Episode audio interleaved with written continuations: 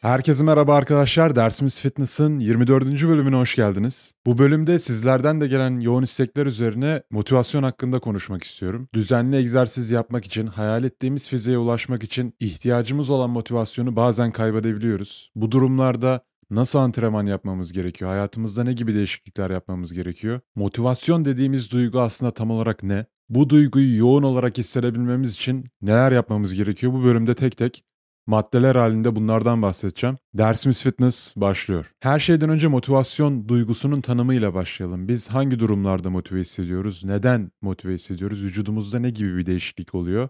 Bu duyguyu hissettiğimizde ve bu duyguyu amaçlarımıza ulaşmak için nasıl kullanabiliriz? Her şeyden önce motivasyon geçici bir hazdan ibaret. Bunu algılamamız gerekiyor. Nasıl bazen acıkmasan bile yemek yemen gerekiyorsa aynı şekilde bazen motive hissetmeden de yapman gereken işi yapman, bulunman gereken yerde bulunman gerekiyor. Evet bu duygu mükemmel hissettiriyor insana. Bir işi motive olarak yapmakla motive olmadan kendini zorlayarak ya da disipline ederek yapman birbirinden çok farklı. Bu yüzden kişisel olarak hangi şartlar altında bu duyguları hissettiğini algılayabilirsen kendine o ortamı yaratıp o şartları oluşturup motivasyonunu yüksek tutarak hedeflediğin amaç için çalışabilirsin. İlk olarak motive hissettiğimizde vücudumuzda gerçekleşen kimyasal reaksiyonlardan bahsetmek istiyorum. Hangi hormonlar salgılanıyor? Çünkü hislerimizin, duygularımızın hepsi vücudumuzda salgılanan hormonlar sonucunda hissettiklerimiz. Leptin hormonu salgılanıyor, tok hissediyorsun. Grelin hormonu salgılanıyor, aç hissediyorsun. Serotonin, dopamin salgılanıyor, mutlu hissediyorsun vesaire. Bu yüzden bu hormonların hangi ortamlarda, ne şartlarda salgılandığını algılayabilirsek bir nevi hislerimizle oynayabiliriz. İşte diyet kısmında mesela her zaman bahsediyorum. Yüksek proteinli beslenmek, yüksek lifli beslenmek leptin hormonunun, tokluk hormonunun vücutta salgılanmasını arttırıyor. Dolayısıyla yüksek protein ve yüksek lif yediğinde diyetinde gün içinde aç hissetmeme, abur cubur yememe ihtimalin çok daha yüksek. Aynı konsepti motivasyona da uygulayabiliriz. Bir de motivasyon tanımı kişiden kişiye de değişebilecek bir şey. Şimdi bazı insanlar mutlu hissettiğinde motive olabilir. Bazı insanlar sevgiyi hissettiğinde motive olabilir. Heyecan, adrenalin duygusu motivasyon katabilir. Erkeklerde testosteron hormonunun yükselmesi yine aynı şekilde motive hissettirebilir.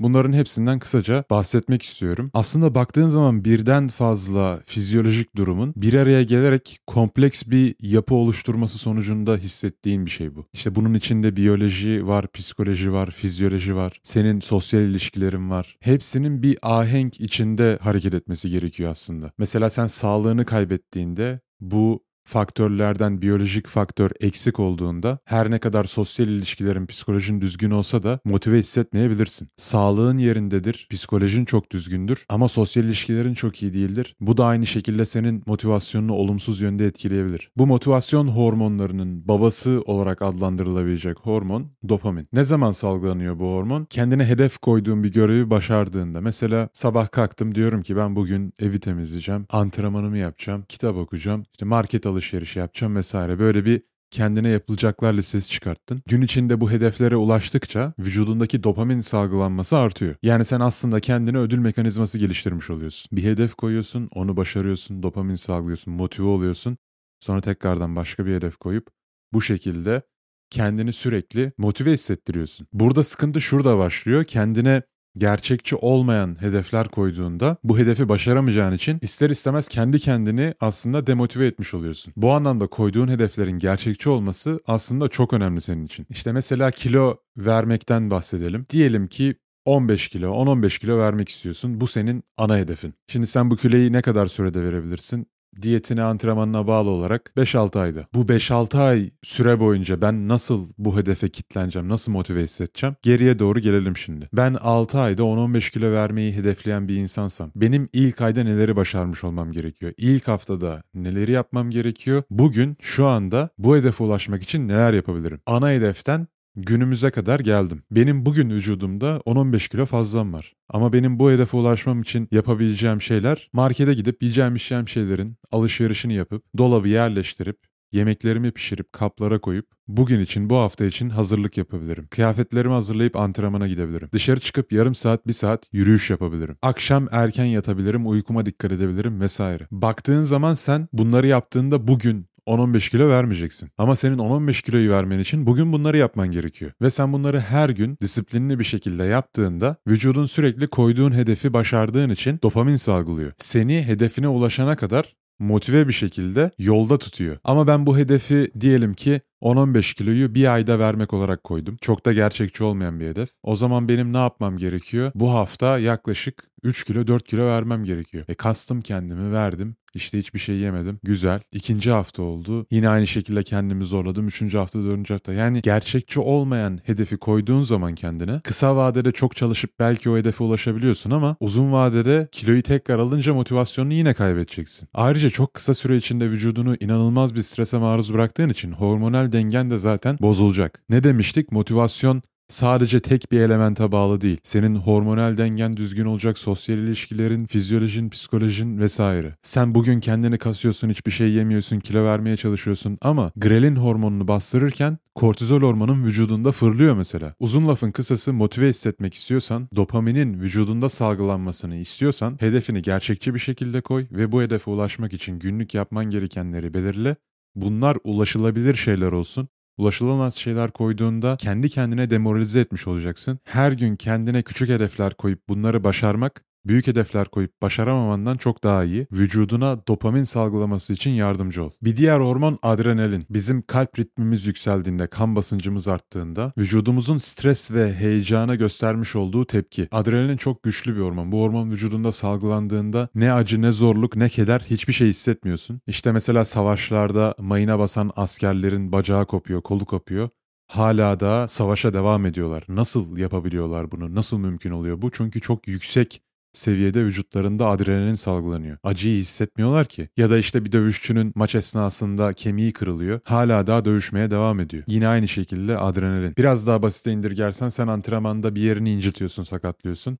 Ama antrenmana devam ediyorsun çünkü hissetmiyorsun o acıyı. Ne zaman eve geldiğinde, duş aldığında, vücudun soğuduğunda o ağrının arttığını aslında o an durman gerektiğini algılıyorsun. Çok güçlü bir hormon. Aynı zamanda bizim motivasyonumuzu arttıran bir hormon. Adrenalinden de maksimum verimi alabilmemiz için antrenmanlarda uyguladığımız şiddeti düzgün bir şekilde ayarlamamız gerekiyor. Dediğim gibi bizi bir nevi acıya hissizleştirdiği için gereğinden fazla vücudumuzu zorlamamıza, kaslarımızı yıpratmamıza, fazla antrenman yapmamıza sebep olabilecek bir hormon. Motivasyonumuzu arttırmak için bu hormonun salgılanmasını da vücudumuzda desteklediğimizde bize yardımcı olacak. Nasıl arttırıyoruz bu hormonu? Dediğim gibi kan basıncımız yükseldi yükseldiğinde, kalp ritmimiz arttığında yani basitçe egzersiz yaptığında, düzenli egzersizle birlikte vücudundaki adrenalin hormonunu da arttırmış olacaksın. Motivasyonunu arttıracak bir diğer hormon kortizol. Bu hormondan diğer bölümlerde de bahsetmiştim. Stres altında vücudumuzun kendini korumak için, faaliyetlerine devam etmek için salgıladığı bir hormon. Mesela sen uyku saatinde uyumadığında, sabahladığında vücudun kortizol salgılanmasını arttırıyor. Neden? Çünkü normal şartlarda uyuyor olman gerekiyor, dinlenmen gerekiyor o saatlerde. Rutinin o şekilde. Ama sen vücudunu ayakta tutmayı tercih ediyorsun. Vücudun da diyor ki tamam o zaman bekle ben bir kortizolü salgılayayım. Ona göre kendimi ayarlayayım. Çünkü sen şimdi atlayacaksın, zıplayacaksın. Belki yemek yiyeceksin. Enerjiye ihtiyacın var. Benim bu enerjiyi sana sağlamam lazım. Ya da çok stres altında hissettiğinde vücudunun hala daha faaliyetlerine devam edebilmesi için kortizol hormonu hayati önem taşıyor. Bununla alakalı verilebilecek çok uç örnekler var. Mesela bir annenin bebeği arabanın altında kalıyor. Anne o anki panikle, o anki salgılanan kortizol kortizolle, adrenalin hormonuyla arabayı kaldırarak bebeğinin hayatını kurtarıyor. Baktığın zaman bu kadar da güçlü bir hormon. Dolayısıyla senin motivasyonunu arttırmanda yardımcı oluyor ama çok tehlikeli bir hormon. Bu hormon da adrenaline benzetilebilir. Yüksek oranda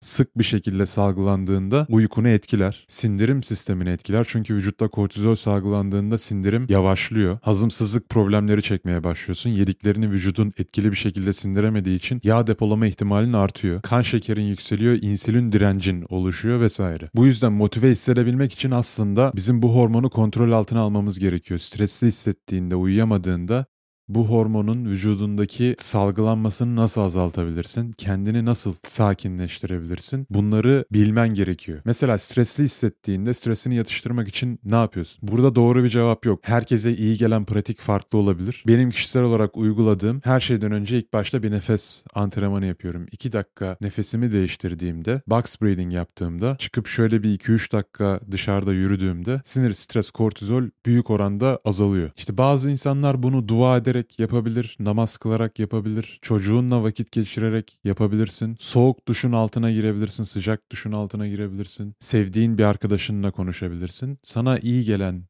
şey farklı olabilir. Ama bir şekilde sinirli, stresli hissettiğinde, kortizol seviyelerin yüksekken nasıl dindirmen gerektiğini öğren. Motivasyonunu arttıracak bir diğer önemli hormon testosteron. Bu hem kadınlarda hem de erkeklerde çok önemli bir hormon. Erkeklerde tabii çok daha fazla salgılanıyor. Bu hormon yıllar boyunca bizim mağaramızdan çıkıp ağlanmak için gerekli olan motivasyonu sağlamış bize. Seni güçlü, enerjik, rekabetçi kılan hormon aslında bu. Odağını, motivasyonunu, gücünü doğrudan etkileyen hayati bir öneme sahip. Bununla ilgili çok ilginç istatistikler var. Gerçekten korkutucu istatistikler. Hayat şartları kolaylaştıkça özellikle erkekler üzerinde yapılan bir araştırma. Testosteron seviyemiz yıl geçtikçe azalıyor. İşte bunu etkileyen faktörler ne? Sürekli hareketsiz yaşam, evdesin, bilgisayar başındasın, gençlik hep oyun peşinde, pornografi, yetersiz ve bozuk beslenme bunların hepsi bizim testosteronumuzu düşürüyor. Önceki bölümlerde de bahsettim. Bizim vücudumuz kendi kendine bir şeyleri yapmıyor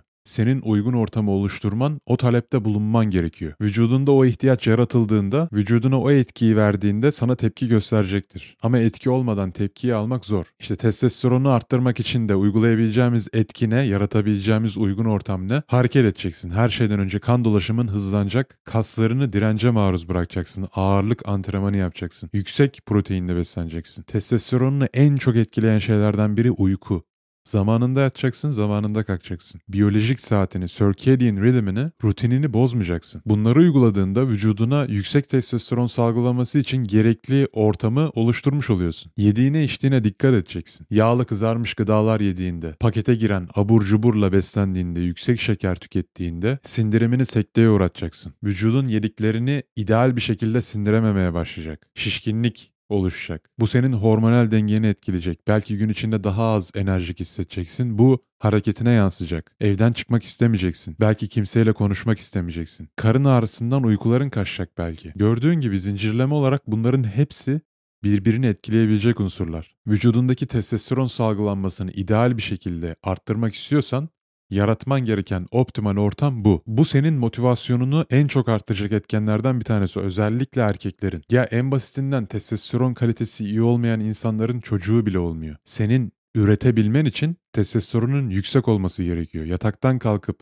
işe gitmen için, hedeflerin için çalışabilmen için, motive hissedebilmen için testosteronun vücutta fazla salgılanması gerekiyor. Şimdi hormonlar bu şekilde. Olayın antrenman kısmına dönecek olursak şimdi 10-15 kilo vermek istiyorsun ya da 5-10 kilo vücuduna kas koymak istiyorsun. Çok zayıfsın. Amacın her ne olursa olsun fiziğinde elde etmek istediğin değişiklik için takip etmen gereken bir plan olması şart. Nedir bu plan? Antrenman programın. Spor salonuna gittiğinde o gün ne yapman gerektiğini bilmen gerekiyor. Ben salona gidip ya işte canım bugün leg press yapmak istiyor. İşte biraz da kol yapayım, biraz da şunu yapayım falan şeklinde çalışırsan sürekli moduna göre, anlık hislerine göre bir antrenman programı belirlemiş oluyorsun. Bu da uzun vadede seni istediğin hedefe ulaştırmayacak. Otur, sistemli bir şekilde kendine antrenman programı hazırla. Haftalık bu kas grubu için bu kadar set yapıyorum. Bu ayki takip ettiğim tekrar aralığı bu. Önümüzdeki ay başka bir faza geçeceğim. Ağırlıklarım artıyor hafta hafta. Bu hafta bunu kaldırmışım bu harekette. Diğer hafta şu kadar arttırmışım. Ve gelişimine doğru ilerlerken yolda değişiklikler de yapabilirsin. Mesela aynaya baktın, programını oluşturdun, bir sonuç alıyorsun, bir adaptasyon görüyorsun vücudunda. Ama diyorsun ki ya ben biraz daha omuzlarıma yükleneyim, omuzlarımı biraz daha genişleteyim. Ya da benim karın bölgem biraz fazla yağlı. Programımda büyük kas gruplarına biraz daha fazla odaklanayım. Bacak ve sırt kaslarını biraz daha sık çalıştırayım. Bu hareketlerin sayısını programımda arttırayım bazal metabolizmam hızlansın, vücudumdaki depolanan yağ hücrelerinin enerji olarak kullanılması desteklensin. Ya da işte ikinci ayda dizlerinde ağrı hissetmeye başladın, belinde ağrı hissetmeye başladın. Ya ben bu hareketlerin tekniğini tam yapamıyorum galiba. İşte deadlift yerine şu hareketi yapayım. Ya da squat dizlerimi çok ağrıtıyor, squat yerine şu hareketi yapayım. Bu şekilde ilerledikçe vücudunun ihtiyaçlarına göre planında değişiklikler yapmak seni amacına sağlıklı bir şekilde ulaştıracaktır. Ama en kötü plan bile, en kötü antrenman antrenman programı bile düzenli olarak yapılmayan en iyi antrenman programından daha fazla sonuç getirecek sana. Burada senin düşünmen gereken şey iyi bir antrenman programı takip etmek değil. Takip ettiğin programda sürekliliği yakalamak. Çünkü vücudunun gönderdiğin strese adapte olabilmesi için zaman gerekiyor. Haftanın belli günlerinde, belli miktarda, belli şiddette antrenman yaptıkça kasların evriliyor. İşte güneşlenmek örneğini veriyorum hep. Sen güneşe bugün bir saat çıktın. İki hafta sonra bir saat daha çıktın çok bir şey fark etmiyor ama her gün 15 dakika çıktığında cildin adapte oluyor, bronzlaşıyorsun. O yüzden antrenman programının kalitesinden ziyade süreklilik çok daha fazla önemli. Takip edeceğin program belli olduğunda daha motive hissedeceksin. Spor salonuna gittiğinde ne yapacağın belli. Seni spor salonuna götürecek aradaki bütün sürtünmelerden kurtulmaya çalışıyorsun. İşte çantan hazır. Spor salonu yakın. Yemeğini zaten önceden hazırlamıştın. O da hazır. Antrenman programın belli. E yani senin gidip Spor sonunda antrenman yapmaman için hiçbir sebep yok. O yüzden mümkün olduğunca bu etkenlere dikkat ederek hazır olursan motive hissetme ihtimalin çok daha fazla olacak. Bir diğeri bu süreçte etrafında bulunan insanlar. Şimdi senin bütün arkadaşların antrenmana gitmek yerine oyun oynamayı tercih ediyorsa ya da işte bir kafeye gidip oturup muhabbet etmeyi, iki bira içmeyi tercih ediyorsa senin kalkıp o disiplini gösterip spora gitme ihtimalin az. Fiziğinde bir değişiklik görmek istiyorsan Aynı şekilde fiziğinde değişiklik görmek isteyen, kararlı olan bir arkadaş bul kendine. Sürecin zorluklarını birlikte paylaşabileceğiniz, birbirinize destek olabileceğiniz, antrenmanda belki birlikte antrenman yapabileceğiniz. Hayatındaki amaçların değiştikçe etrafındaki insanların da değişmesi gerekiyor. Aynı amaçlar için çabalayan insanların içine girersen o amaca ulaşman çok daha kolay olacak. Sen powerlifter antrenmanı yapan grupla antrenman yapıp maratona hazırlanamazsın. Aynı şekilde maratona hazırlanan grupla antrenman yapıp powerlifting yarışmalarına hazırlanamazsın. Bu yüzden iradeni mümkün olduğunca az kullanabileceğin şartları oluştur kendine. Bütün arkadaşların takılmak istiyorken senin spor salonuna gitmen ciddi bir irade gerektiriyor. Ama zaten bütün arkadaşların antrenmana gidiyorsa senin çok da bir irade göstermene gerek yok. Sadece onlara eşlik etmen yeterli olacak. Böyle bir gruba girmenin bir diğer önemi hepimiz insanız. Bazen modumuz olmuyor, hastalık oluyor, sağlık oluyor, işimiz çıkıyor. Hedeflediğimiz amaca giden süreçte aksaklıklar olabiliyor. Çevrende aynı mentalitede olan insanların bulunması senin bu tarz durumları minimum hasarla atlatmana yardımcı olacak. Mesela ben uzun yıllar güreş yaptım. Haftada 5 gün antrenmana gidiyordum. Neden?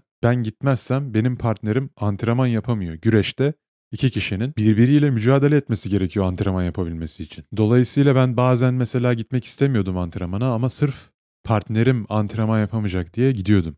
Aynı şekilde o da bazen o gelmek istemiyordu ama birbirimize karşı sorumluluğumuz olduğu için antrenmanlarda süreklilik sağlanıyordu. Spor salonlarında bu yüzden grup antrenmanları çok rağbet görüyor. Bir süre sonra git gel arkadaşlar ediniyorsun grupta. Sen gitmediğinde mesela soruyor ya geçen hafta yoktun neredeydin? Grup içerisinde bir enerji, bir sorumluluk oluşuyor. Yine aynı şekilde CrossFit topluluğunun bu kadar hızlı yayılmasının sebeplerinden bir tanesi bu. Toplu şekilde antrenman yapıyorlar. İşte antrenman programı tahtada yazıyor. Herkes birbiriyle mücadele ediyor ediyor yarış içinde. Bunların hepsi sürekliliği olumlu yönde etkileyen şeyler. Bu noktada şöyle bir hatırlatma yapmak istiyorum. Herkesin bu hayatta bir amacı var. Herkes milyoner olmak istiyor. Herkes güzel bir fiziğe sahip olmak istiyor. Amaçta bir sıkıntı yok. Ama bu amaca ulaşmak için ne kadar çaba gösteriyorsun? O konu hakkında çok fazla bilgin olabilir. Çok fazla okuma araştırma yapıyor olabilirsin. Ben burada sana nasıl kas yapılır, nasıl yağ yakılır anlatmaya çalışıyorum. Ben sabaha kadar her şeyi okuyayım, her şeyi bileyim. Dünyanın makalesini inceleyeyim. Öğrendiğim bilgileri hayatıma uygulamadığım sürece hiçbir anlam ifade etmiyor. Bundan bahsetmek istiyorum çünkü bu tehlikeli bir döngü. Bir şeyler öğrendiğin için ister istemez sanki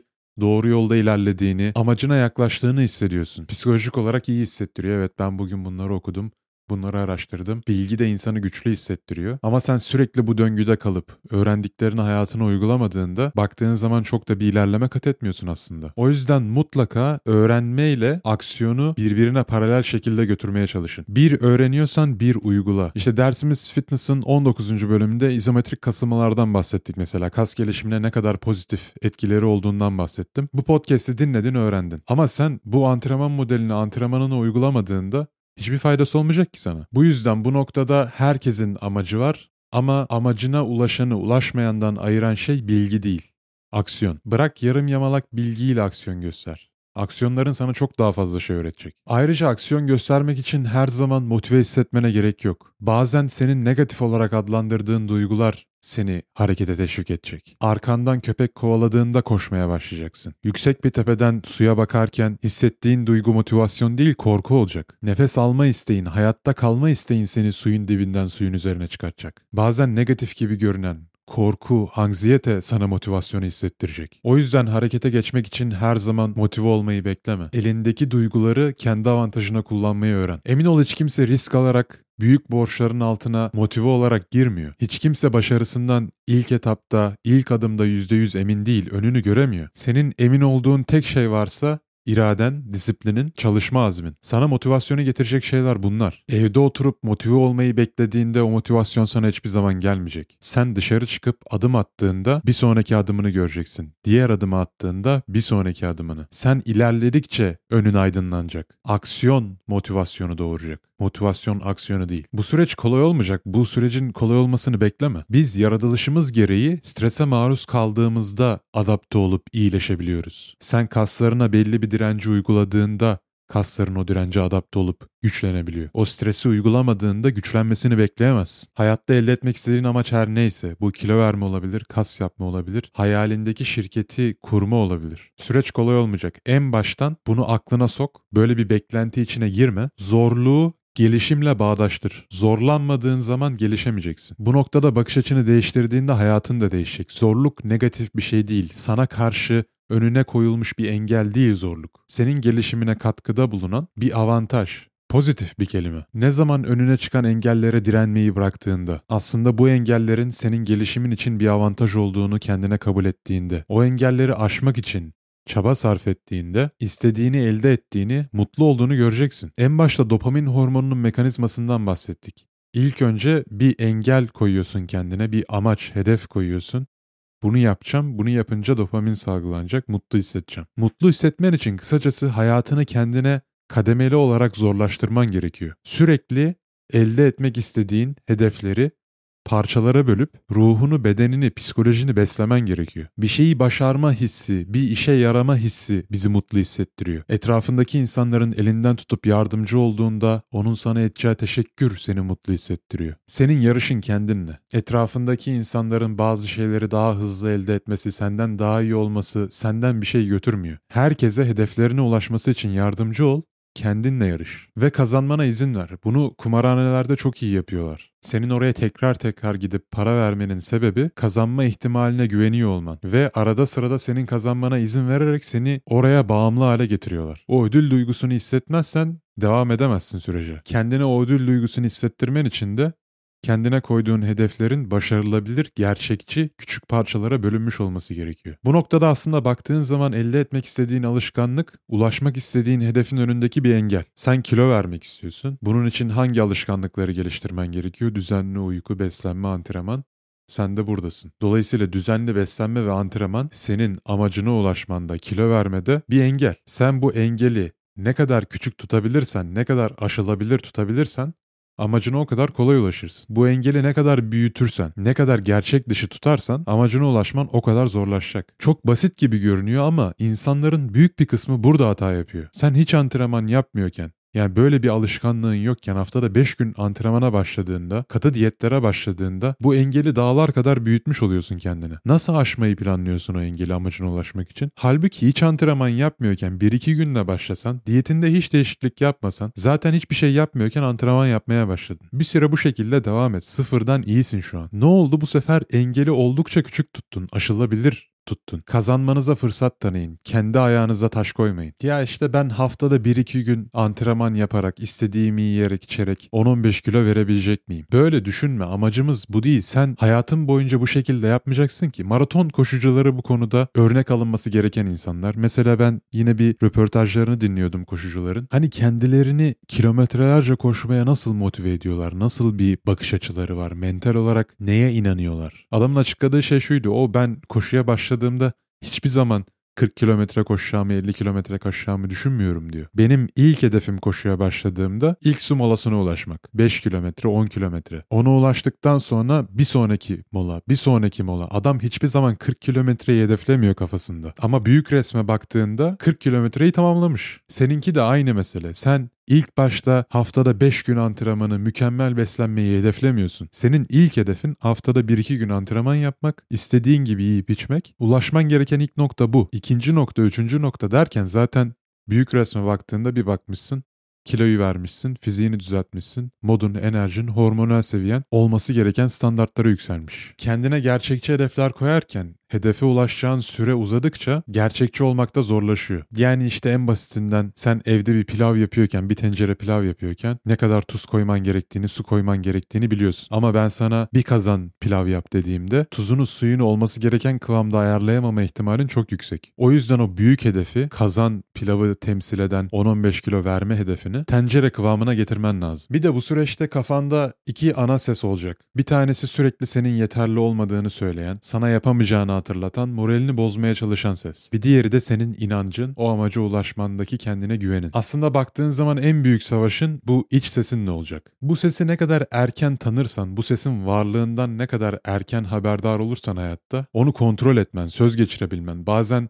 duymazdan gelebilmen çok daha kolay olacak. Bu ses hayatımız boyunca hiçbir zaman susmayacak. Dünyanın en başarılı iş adamlarıyla, en başarılı yazarlarıyla konuştuklarında hepsi aynı şeyi söylüyor. Adam 105. kitabını yayınlıyor. Kitaplarının yarısından fazlası en çok satanlar arasında. Hala da kitabı yazarken iç sesinin ona yeteri kadar iyi olmadığını, işte bu kitabın çok satmayacağını, ya şurada şunu ifade ederken mal gibi göründüm. İnsanlar bunu bu şekilde yanlış anlayabilir. Hani bu tarz sesler hiçbir zaman kafada susmayacak. Adamın söylediği şey ben bunlarla yaşamayı öğrendim. Çünkü hiçbir zaman susturamayacağımı anladım diyor. Sen de aynı şekilde kilo vermeye çalışırken işte bu zorlu süreçlerden geçerken ya da hayatındaki amacın her neyse o içindeki ses her zaman seni kuşkuya düşürecek, yeterli olmadığını, mal gibi göründüğünü, insanların seni kabullenmeyeceğini, ailenin hoşnut olmayacağını vesaire vesaire. Hani artık konsept neyse susmadan bunu sana hatırlatmaya devam edecek. Sen bu sesin varlığından haberdar olursan azmini, kararlılığını, disiplinini, özgüvenini bu sese karşı gard olarak kullanırsan hedefine ulaşmamanda hiçbir sebep yok. Burada o kendine özgüveni oluşturmak da aslında kendine delil toplamakla başlıyor. Senin kendine bunu başarabildiğini kanıtlaman lazım. O yüzden koyduğun hedefi gerçekçi koy, küçük parçalara böl, başarma ihtimalini arttır diyoruz. Başarabildiğini kendine ne kadar inandırırsan, ne kadar fazla delil toplarsan hedefe ulaşma ihtimalin de o kadar artacak. O içindeki negatif sese karşı duruşun da o kadar güçlenecek. Bunu ben kendi sürecimde birebir yaşadım. Şu an 24 bölümü çekiyorum. İlk bölümü çektiğimden itibaren her zaman aklımda şöyle bir o negatif ses konuşuyor. İşte yeteri kadar güzel olmadı bu içerik. İnsanlar işte seni şöyle eleştirebilir. Yok işte şu şöyle olabilir. Bak burada mal gibi görünmüşsün. Hiç susmuyor ki yani sürekli bu ses aklında. Nasıl bastıracaksın bu sesi? Bu sese karşı duruşun nasıl olmalı? Kendine verdiğin sözü tutarak. Neydi benim kendime verdiğim söz en baştan itibaren?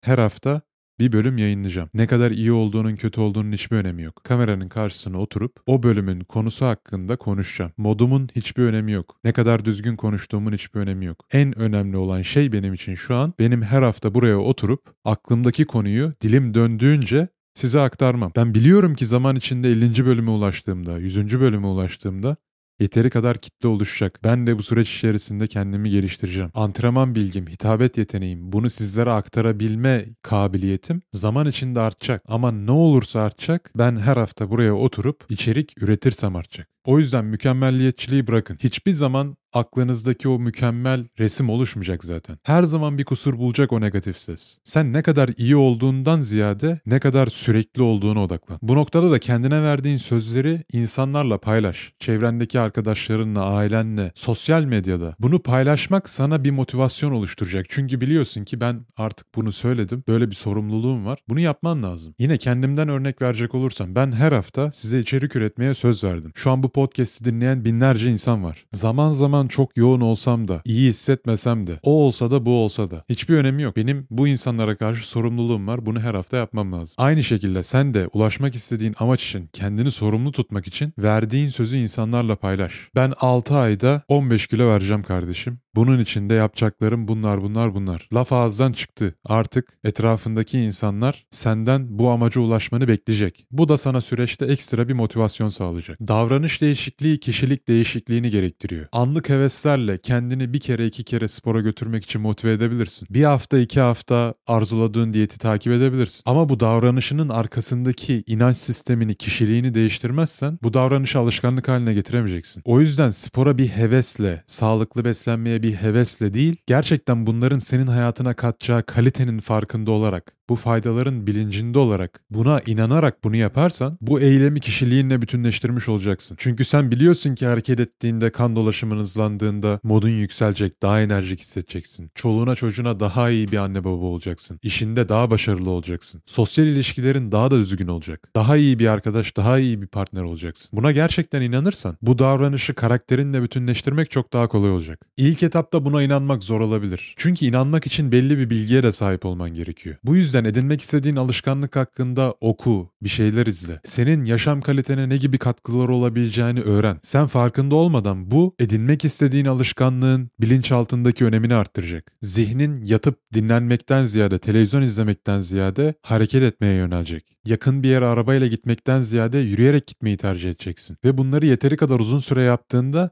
bir bakmışsın farklı bir insan olmuşsun. Kişiliğin, benliğin inanç sistemine göre değişmiş. Kısacası değişim kafada başlıyor. İnanmadığın bir şeyi hayatında uygulayamazsın. İlk başta ona inanman lazım. İnanman için onun hakkında bilgi edinmen lazım ve gerçekten senin hayatına ne gibi bir katkısı olabileceğini görmen lazım. Sadece Ali Ahmet dedi diye Yaptığın şeyler hiçbir zaman geçici hazdan öteye geçemeyecek. Her şeyden önce sağlığına yatırım yapıyorsun, vücuduna yatırım yapıyorsun. Bu hayatın boyunca sen son nefesini verene kadar sana faydası olacak bir şey. Yani bu yatırımının karşılığını alamama ihtimalin yok. Yaşam şartları kolaylaştıkça, yemeğe erişim kolaylaştıkça bizim spor ve sağlıklı yaşama olan ihtiyacımız gittikçe artıyor. Yüzyıllar önce mağaralarda yaşayıp hayvan avlıyorken şimdi birbiri üzerine inşa edilmiş apartmanlarda, odacıklarda yaşayıp kılımızı kıpırdatmadan aylarımızı geçirebiliyoruz. Önceden besine ulaşmak için avlanman gerekiyorken şimdi bir telefonla dünyanın kalorisini ayağına getirtebiliyorsun. Önceden insanlar açlıktan ölürken şu an obeziteden ölüyor? Aslında insanın hayatında neden zorluğa ihtiyacı olduğunun bir diğer kanıtı da bu. Hayatımız kolaylaştıkça ömrümüz de azalıyor. Bizi hayatta tutan şey, sağlıklı tutan şey mücadele ruhumuz. Bu noktada sana yardımcı olacak bir diğer konu günlük tutma. Şimdi biliyorum bunu duyduğunda belki günlük hani böyle çocukların tuttuğu bir şeymiş gibi ya da işte bu yaşta günlük mü tutacağız falan diye düşünüyor olabilirsin. Ama bunun faydaları bilimsel olarak defalarca kanıtlanmış durumda. Düşünmenin 3 farklı formu var. Birincisi sadece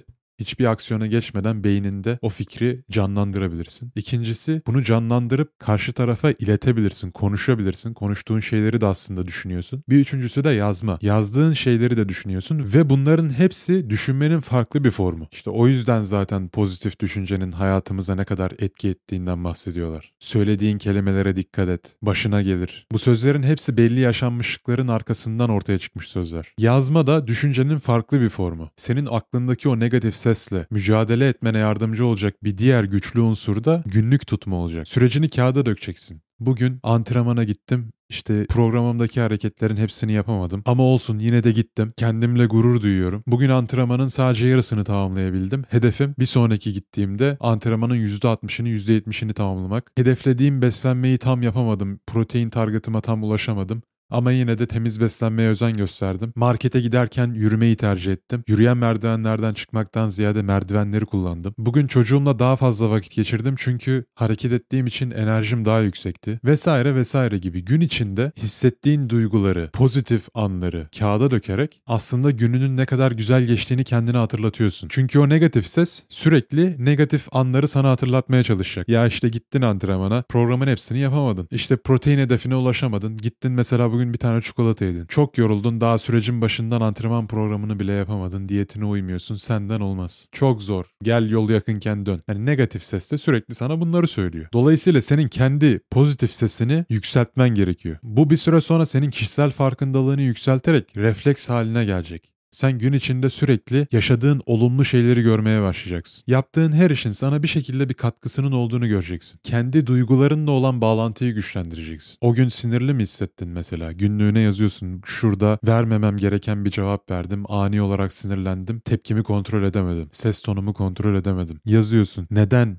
böyle hissettin? Senin böyle hissetmene sebep olan şey neydi? Duygularını tanımlıyorsun ve bunu her yaptığında bir sonraki durumda sinirlenmeme ihtimalini azaltmış oluyorsun. Çünkü farkındalığın yükseldi artık. Hangi durumların seni tetiklediğinin bilincindesin. Kendini o durumlara sokmuyorsun ya da o durumlara daha hazırlıklı haldesin şu anda. Duygularını kendine tanımladığında duygularını kontrol etme kabiliyetinin de geliştiğini göreceksin. Kendini istediğin zaman mutlu etmeyi, sinirini yatıştırmayı, hayattan keyif almayı öğreneceksin. Bir insanın kendi duygularını tanımlama ve kontrol edebilme yeteneği bence hissedebileceği en güçlü duygulardan bir tanesi. Çok değerli bir yetenek. Her şeyden önce neyi, neden hissediyoruz? Kendimizi tanımamız gerekiyor. Zaten bu yüzden yediklerini kağıda not etmek ya da uygulamalara girmek kilo verme sürecinde çok başarılı bir yöntem. Birçoğumuz gün içinde ne yediğimizin farkında bile değiliz. Hani bırak kaç kalori olduğunu, ne kadar protein, yağ, karbonhidrat olduğunu sadece yediklerini normal bir kağıda liste halinde yazmak senin kişisel farkındalığını o kadar arttıracak ki günün sonunda bakacaksın kağıda ya ben işte sabah bunları yemişim, akşam bunları yemişim, bak arada bir çikolata yemişim, işte yeşillik çok yememişim. Göreceksin gün sonu raporunu. Bu sende farkındalık oluşturacak. Bir sonraki gün daha fazla sebze yemeye çalışacaksın, daha az çikolata yemeye çalışacaksın vesaire. Ama bunu yapmadığında sen bir nevi bilinçaltının kontrolünde dürtülerinle yaşayan bir birey haline geliyorsun. O yüzden günlük tutma senin ipleri eline almana, kişisel farkındalığını arttırmana, hislerini kontrol etmene yardımcı olacak. Biz bu dünyaya sadece hayatta kalmak için gelmedik. Bu hayatı yaşamaya geldik. Yapacağın seçimlerle yaşam kaliteni arttırman mümkün. Hayattan daha fazla zevk alman mümkün. Gelmek istediğin nokta için çalıştığında, çabaladığında, kimsenin yapmadığı şeyleri yaptığında, kimsenin almadığı sonuçları alacaksın. Herkes zengin olmak istiyor. Herkes fit olmak istiyor. Sadece yapması gerekenleri yapan o disiplini gösterenler bu duyguyu, bu hazzı yaşayabiliyor. Hayat kısa, kendinize bu hazzı yaşatın. Geriye dönüp baktığınızda kendinize gurur duyun. Biz bu dünyaya yatmaya gelmedik. Sabah sıcak yatağınızı terk etmek için bir amacınız olsun. Yaşamak istediğiniz hayatı ellerinizle inşa edin. Çünkü kimse bunu sizin için yapmayacak. Hepinize sağlıklı, huzurlu, bol motivasyonlu haftalar diliyorum. Bir sonraki bölümde görüşmek üzere.